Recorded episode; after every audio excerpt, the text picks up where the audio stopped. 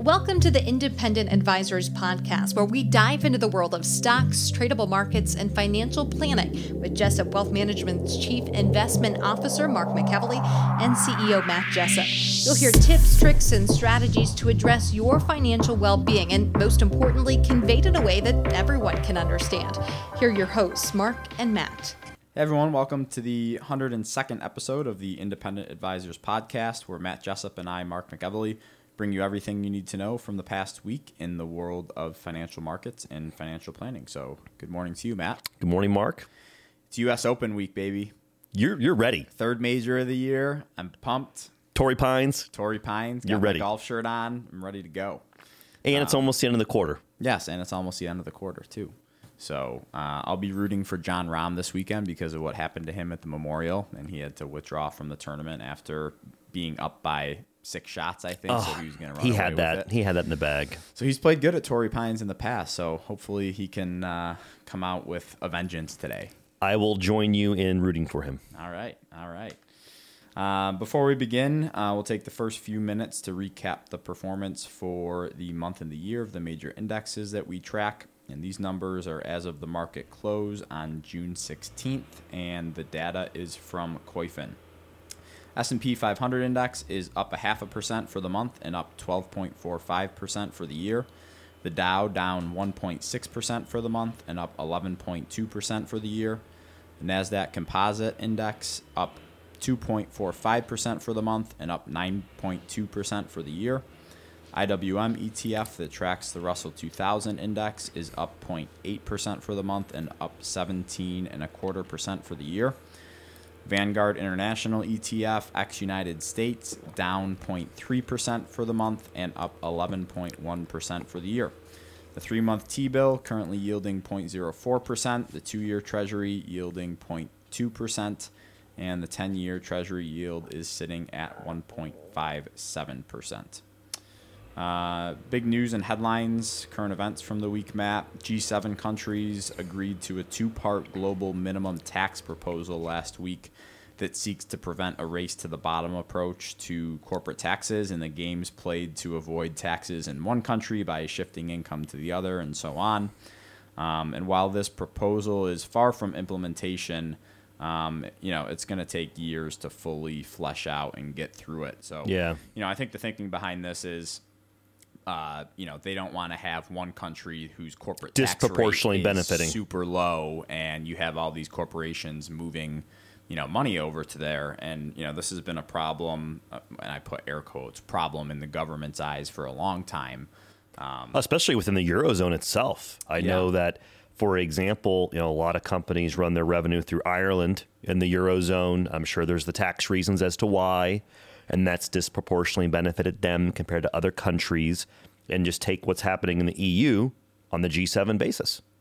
Yeah, yeah, and we're talking about corporate tax rates, um, not personal tax rates. obviously. Correct, correct, correct. Um, filings for initial jobless claims are hitting pandemic lows. They're down 94% from their peak last March. And 25 states have now announced that um, they are going to uh, end the extra federal benefits um, early um, that are paying, uh, you know, a lot more money not to work uh, right now. And this shift is expected to encourage more workers to reenter the labor force in the coming months. So we'll see if that does with the jobs numbers over the next several months. And I'm glad we're highlighting this news point because why is it newsworthy for our listeners? In my opinion, Mark, it has to do with getting these um, supply chains normalized. And in, in my opinion, and we'll see if you agree, I think labor is the biggest reason for the shortages in the supply Yeah, chain. you need workers to do that. And once people get back their mark, supply chains will begin to normalize.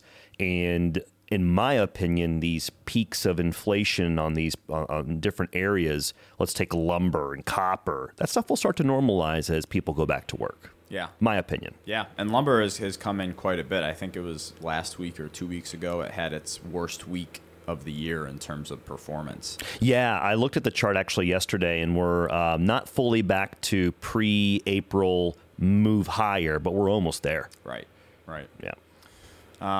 Latest home price data continues to increase, hitting all time highs again, up uh, 13% over the past year, according to the S&P Case Shiller U.S. National Home Price Index, and this is the highest rate of increase since 2005. Um, so there haven't been, at least right now, hasn't been a slowdown in rising home prices for the time being. Not seeing it yet. Um, moving on to tweets, articles, and research that caught our eye from the week. Do you want to kick us off? I do. So, first, a piece I have for the listeners, Mark, has to do with a blog post from Compound Advisors on June 6th. The title of the post is Should You Invest New Money All at Once, Over Time, or Only After a Bear Market? Well, the big thing I wanted to talk about today is a chart uh, that Charlie had in there from Compound Advisors. And this chart is on our show notes. And before I discuss it further, let's remind listeners, Mark, and how they can access this. Yeah, so go to our LinkedIn page, our Facebook page, uh, or Twitter, uh, and that's at Jessup Wealth on Twitter to find these show notes. So, listeners, when you see this chart on our show notes, the title of the chart is "Odds of Cash Outperforming the S&P 500," and underneath that it says "Total Return from 1928 through 2020." And what it does, Mark, is again, it's the odds of cash doing better than the S&P 500 on a one-year basis going back to 1928, 30% of the time, 30.6 to be exact, which is still not very good odds. Cash will outperform the S&P on a one-year basis. So let's take it to 2 years. Cash only outperforms now 26% of the time. 3-year basis goes down to 23% five year, 22.7. Seven year drops down to 16.7. And then you get up to 10 years, 16.2. 15 years, you're down to 7% of the time. 20 years, 0.8. And 25 years, goose egg. So I think the you know the biggest thing that I take out of this is that if you're a long-term investor, you know, does it matter? It doesn't matter. It does no. not matter. No, and even and even if you're just looking out one or two years, thirty percent is not very good odds, in my opinion. Right? Exactly. So what the moral of the story that I have that I would like to convey to listeners, Mark, and I want your two cents on this. Dollar cost averaging, in my opinion, is all for psychological purposes. Agreed. Agreed. You agree with that? Yeah, because you know it's obviously, and it's even more psychological for people that have had large cash positions for a large amount of time. But it just helps to know that you're buying in at different prices. And again, you're automatically doing this in something like an employer-sponsored retirement retirement plan, like a 401k, but yeah, like we talked about, I think last last week, you know, there's been studies done on if you should invest everything all at once or you should dollar cost average. And if you're a long term investor, usually investing everything at once makes the most sense financially. But as we've talked about before on this podcast, a lot of times no, you, you don't have to get to perfect in when you're doing personal finance. Um, you know, dollar cost averaging, in my opinion, for most people is good enough. If that psychologically makes you sleep better at night, then I'm all for it. It's just one of those things that doesn't have to be so optimized that it has to make sense 100% from a financial standpoint. You said it perfectly. That's exactly what I was going to say. So we're on the same page with that. So I thought it would be a good point to kind of bring out to listeners, especially for those who are listening who might have excess cash balances, who are thinking, you know what, I want to start putting some of this money to work. I'm afraid about doing it all at once you know, again, if that's what it takes for you to take some action, do it. But I think, you know, uh, dollar cost averaging is not as important if you have a proper time horizon. All right, next point. I got a couple zingers here. This one is we keep hearing about the market is at a 52 week high mark. The market's there, can't go any higher. So we have a piece from Bespoke Investment Group on June 15th. This piece of research, in my opinion, will reshape the narrative some have that the market couldn't possibly go any higher, right? So, for the record, the S&P 500 made its 29th new 52-week high as of June 14th, just this year. Okay? So, I'm going to quote Bespoke and listeners, there is a chart that is associated with this that you can find on our show notes. The chart is a um, data points of the S&P 500 number of all-time highs in a given year. Okay, so let me read this first. Quote: At the current rate, the S&P 500 is on pace for 64 record closing highs this year, the current pace mark, which would eclipse the total of 62 in 2017 and put 2021 into third place overall for the most record closing highs in a given year. The record was 77 back in 1995, while 1964 ranks second with 65. While 64 is current pace, where the year ends could variably end anywhere. All it takes is a sell off to knock the pace off track, while a string of higher closes could really add to the pace. Wherever the number ends as of December 31st, we've already been in a very positive environment for equities, end quote. Now I'm going to get to the punchline. 2017, we had 62 records on the S&P 500. How many times did you hear people say, possibly can't go higher, Mark? I'm not going to commit any money in this market. It's at a high. I'm not going to do that. And what happened since 2017, even including the COVID sell off? Yeah, we're up massively still. We're up massively. Absolutely. And unless you're a you know you're a wizard and you you know you sold out there and then you bought back you know a- after the 2018 decline and then after the decline in March in, of, of 2020 because people think that they can ultimately call the bottom, you know you're you're still in cash, right? If you're waiting for markets to pull back because okay in, in March of 2020 it didn't pull back enough, so I didn't actually buy, so you're still sitting in cash and you know, in my opinion, all time highs are great. That means everything's going well. Times are good, right? Yep. It's the same thing. What if what if people said uh, after the 07, 08 financial crisis, the first time the market hit an all time high after that, what if they're like, I'm done. I'm done. Right? So you missed out on all those gains from 2012 to now. And where are you at? Yeah, I mean, in you know what tends to happen psychologically for individuals with the mindset of, well, it's hitting all these highs. I'm going to wait till the sell off happens. I would argue that most of the people with that mindset, when the sell off does happen, because a sell off eventually is going to happen, whether it's tomorrow or it's going to be three weeks from now, mm-hmm. I don't even think they buy at that time. No, I don't think you do. And what do you, unless you put like a metric on it? So it's like Yeah, when it reaches this level- every time it goes down five percent, I I invest ten percent of my cash. If it goes down ten percent, then I invest twenty five percent of my cash. If we're down twenty five percent, then I invest fifty percent of my cash. So unless you have a process like that and stick to it, Stick to it. it's a problem. So the moral of the story is when you see headlines about 52 week highs, that's not bearish. Exactly. Don't be afraid. Okay. Don't be afraid. Now, I got another zinger. I'm going to put some things into perspective. I'm getting a little sick of the whole, oh, we got so much debt. Oh, we can't sustain this. I'm not arguing that the U.S. has a lot of debt. I'm not arguing that. Mm-hmm. You know what I am going to argue? How much we can sustain. So I'm about to put this into perspective. Let's hear it. All right, get my soapbox out, baby. This data is from Bloomberg on June 3rd. Okay. It is a chart of the Federal Reserve balance sheet. Now, this chart is also on our show notes. Okay.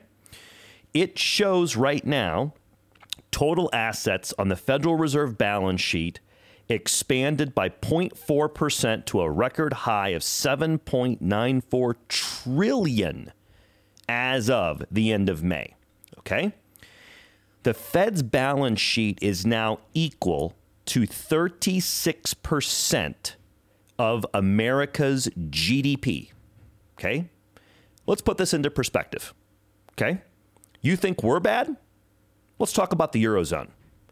Their European Central Bank, their balance sheet is equal to 77% of the annual GDP of the Eurozone. Okay? I'll take it even further. Let's take Bank of Japan. 134% of their balance sheet versus GDP. So the next time, and this will just set me off, the next time someone in our industry who should be educated on this says to a, "Oh, you know, we can't we can't keep printing money like this. It's not sustainable." At a certain point, you're right. But don't come across that it's like that right now. Yeah. When Europe is double where we're at. I'm just going to say it very bluntly. We can print a lot more money than people think. Yeah. And we're nowhere even near the beginning of it.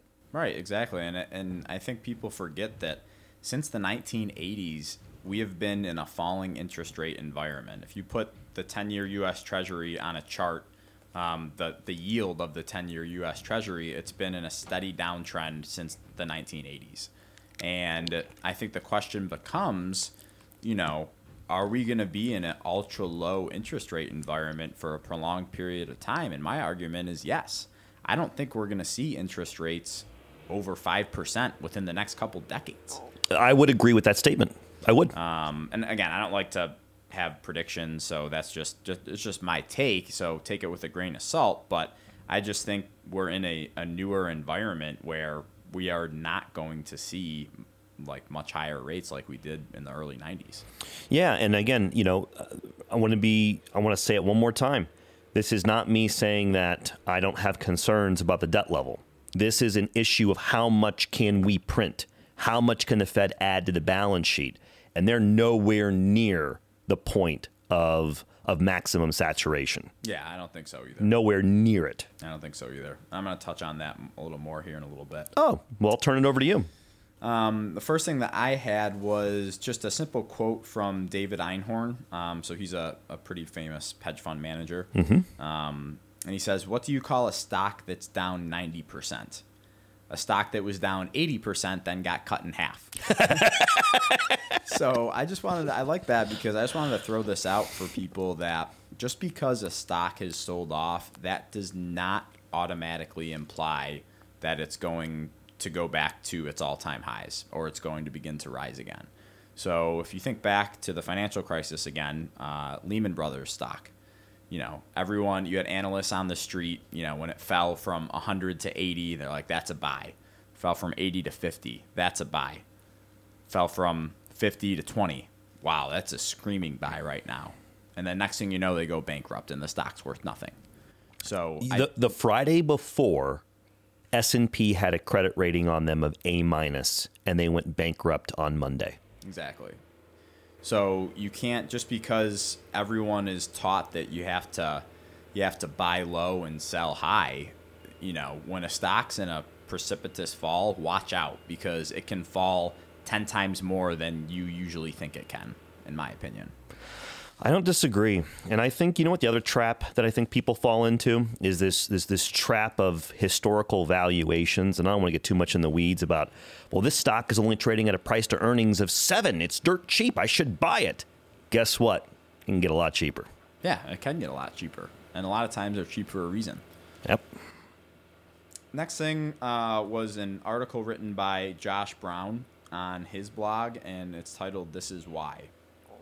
Um, so I said I was going to read a snippet, but I'm going to read a lot of it because I think it was really good. Um, so he says, You can't buy a home now and seriously expect to be doing any kind of remodeling work with a straight face. The cost of everything is up 100% plus, everything. You certainly are not walking into a car dealership and getting a deal on an SUV. You want it, you're paying top dollar. There are no factory rebates built into the leases because rebates aren't necessary. There's no supply and inde- indefinite demand. Irregardless, take a moment to recognize the fact that this is why we've been telling you to invest. Us meeting fiduciary advisors who know what they're doing. All over the country, this is why. S&P 500 index has been compounding at 14% per year over the last 10 years. That rate of return, which was not expected by anyone and should not be expected going forward, turns 100 grand into 370 grand if you left it alone. There have been people doing their best to talk you out of taking stock market risk or convincing you that you could hedge it while still earning the same or better returns. This is now and has always been a fantasy. Risk free reward is the domain of the charlatans. It only exists on Twitter, not in real life. The stock market returns took your savings from 10 years ago, 9 years ago, 8 years ago, and kept them competitive with the prices in today's economy. They allowed your dollars from 2011, 2012, 13 to keep their purchasing power. In a moment like this, that's meaningful. You should be able to pay this year's living expenses and traveling expenses and eating and entertainment expenses without much aggravation so long as you've been invested all this time. And if you haven't, well, Hopefully, the lesson has been learned. Why am I taking the risk of volatility in the stock market? This is why. Prices in the re- real economy go up, your money has to go up too. So, you know, it just gets me back to thinking is that everyone is talking about this crazy inflation we're going to see in these higher prices. How do you combat I mean, it? I can't. I can't. How do you combat say it? it in another term? Is that's why. That's why you invest. Over the past decade, you've had your money in the market compounding at a greater rate than inflation to have your money worth something when we do get higher inflation. You know, again, I go, I go back to it. Previous comments from podcast. Just because you have a hundred grand in a savings account, in five years the account might say a hundred grand, but what that buys in goods and services is going to be a lot less than a hundred grand. Yeah, exactly. And so, just because you don't see your balance move up and down in that savings account doesn't mean the real purchasing power of it is not going down. Right. So that's why it's it's just so important to to take that viewpoint on it because you know if you had like you said 100 grand in cash back in 2011 and you did nothing with it then you know what does that buy? I don't know what it is 70 80 thousand dollars worth of goods in Sounds about right. so it's so important. It's so Absolutely, important for people to wrap their heads around that and and really understand why we're putting this money in the stock market in the first place. I think it's good that you talked about that from Josh Brown. So this is an interesting one. This is going to be this might throw some controversy out there, but it's um, a blog post written by Ben Carlson titled "The Future of Bear Markets," and I'm interested to get your opinion on this. Okay.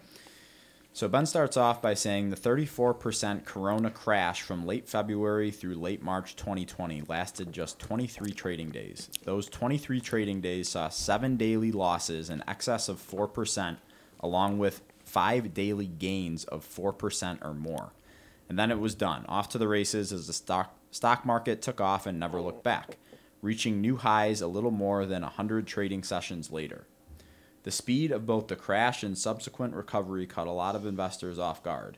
I cannot predict the future, but I do wonder if the future of bear markets will be different going forward. Ooh, I think I know where you're going with this now. What if both crashes and recoveries are faster in the future? Here's the case for this technology is making everything faster. It's hard to believe people used to check the evening news to see how the stock market did in the not so distant past. Now you can track every stock known to man every second of the trading day.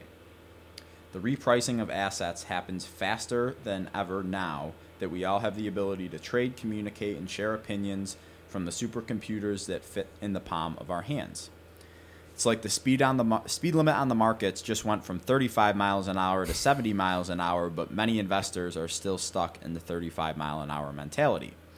The Fed is inextricably linked to the markets now. Considering the tens of trillions of dollars in the credit markets, the Fed's 13.7 billion portfolio is tiny by comparison.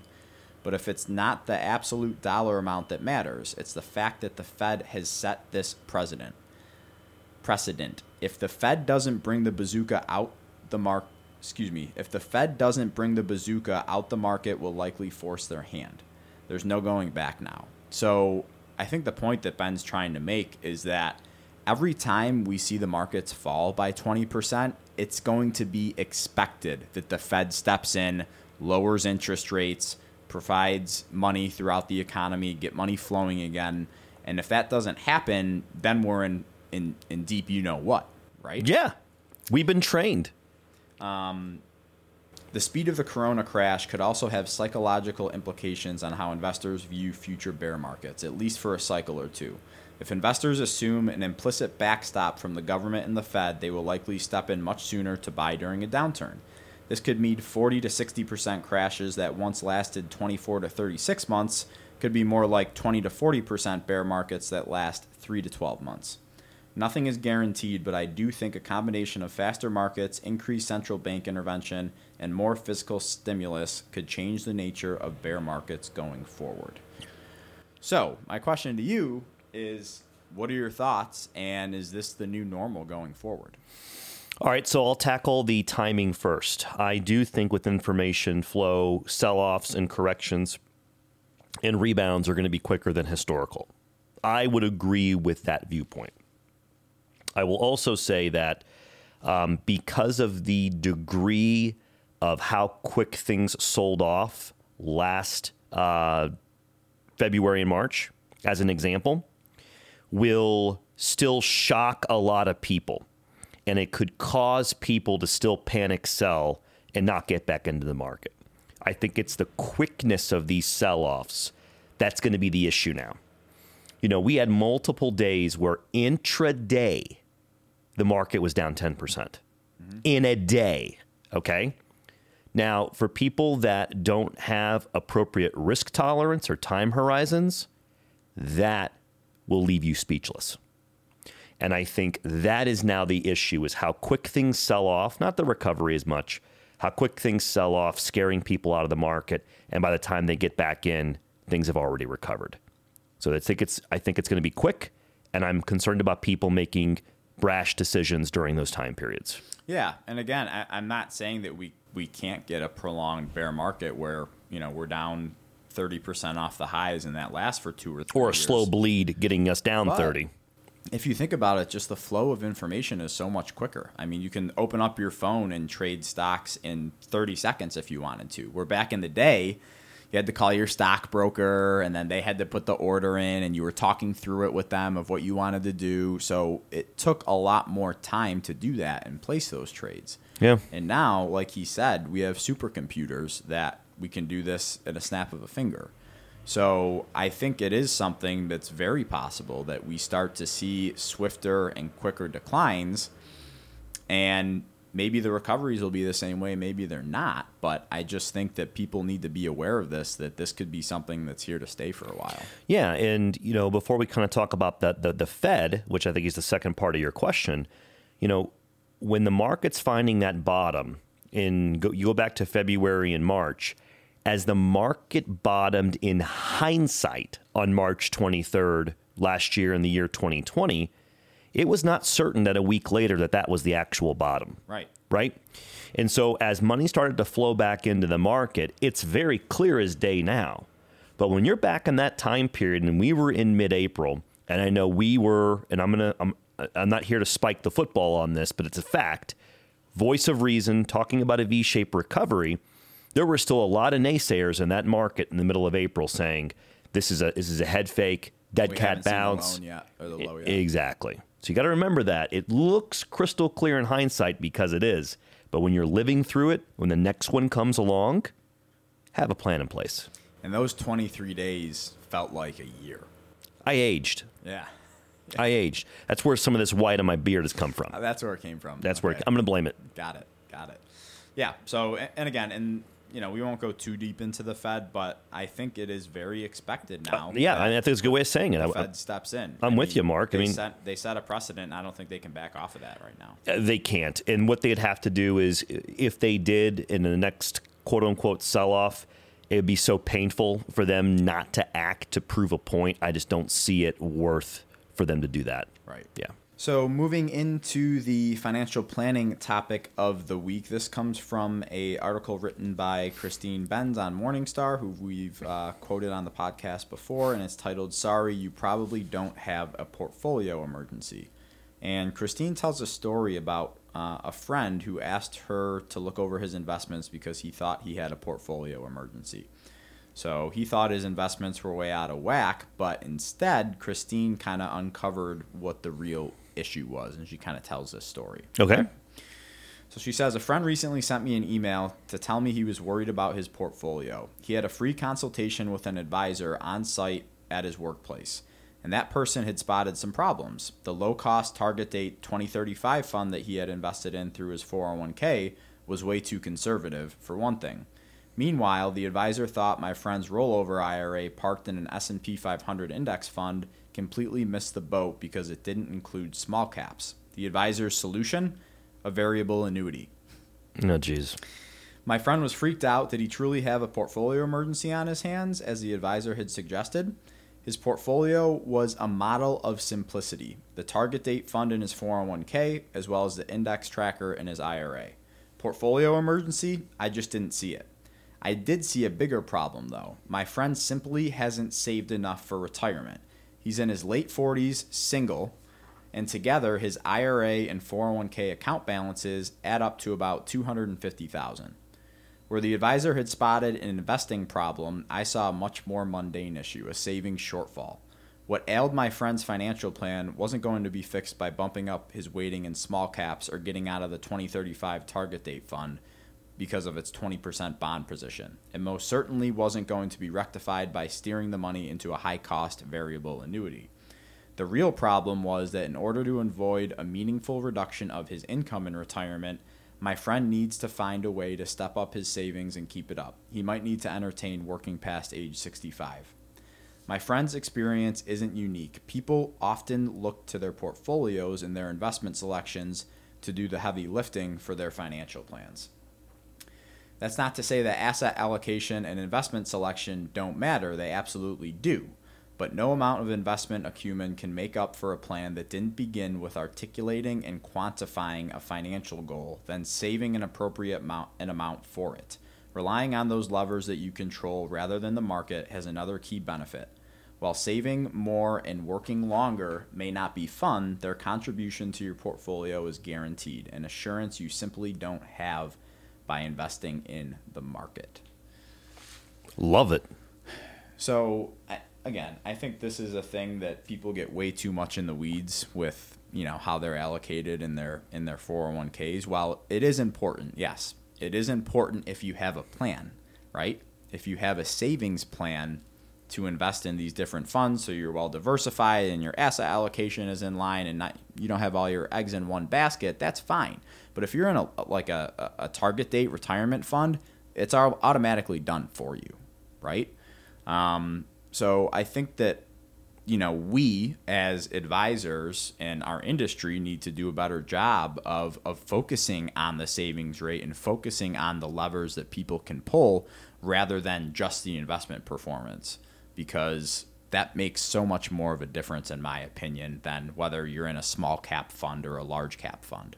I absolutely agree. And I think that, you know, she makes an excellent point, which is, you know, this individual was relying on the portfolio returns to do the heavy lifting. And that's a dangerous proposition. You know, when you're relying on, hey, I need this portfolio to make, I'm going to throw out a fictitious number, 10% so I can retire, you know, that's that's dangerous. You know, you got to focus on what you can control. You can't control the markets as you've always said, you can control your savings rate. Right. And it's a simple lever to pull, right?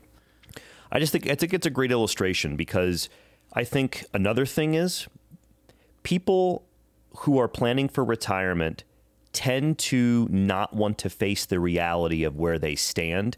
Hence, they tend not to plan. Well, if I just don't analyze it and I just kind of keep doing what I'm doing, I hope it works out. Bite the bullet, you know, either on your own or hire a professional, see exactly where you stand towards retirement. So then you can really make some educated decisions on if you need to change things, your savings rate, how you're invested. But just going through and is hoping it works out, you're planning to fail. Yeah. And I'll throw this out there too. I don't think retirement at 65 is a luxury. That's something that you have to earn to retire at 65. Excellent and point. And it's not easy to do. And it's not just a, a, a, default. It's going to happen at that age. No, no, it's not. It's not a luxury, and you have to put in the work to be able to retire at 65. You know, it's not just something that's given to you. It's not a for sure fact just because you get Medicare at 65 yeah. and your full retirement age is somewhere between you know 66 and 70 that you know, hey, I'm going to retire and be fine. You have to earn that. You Especially with longevity that. today. Yeah. I mean, people are living a lot longer. You know, you, you know, I would absolutely agree with that. So I thought that was an interesting article, and Christine always puts out good stuff. So wanted to put that one on the show. Um, anything else before we leave it here for the week? No, we're getting close to the end of the quarter.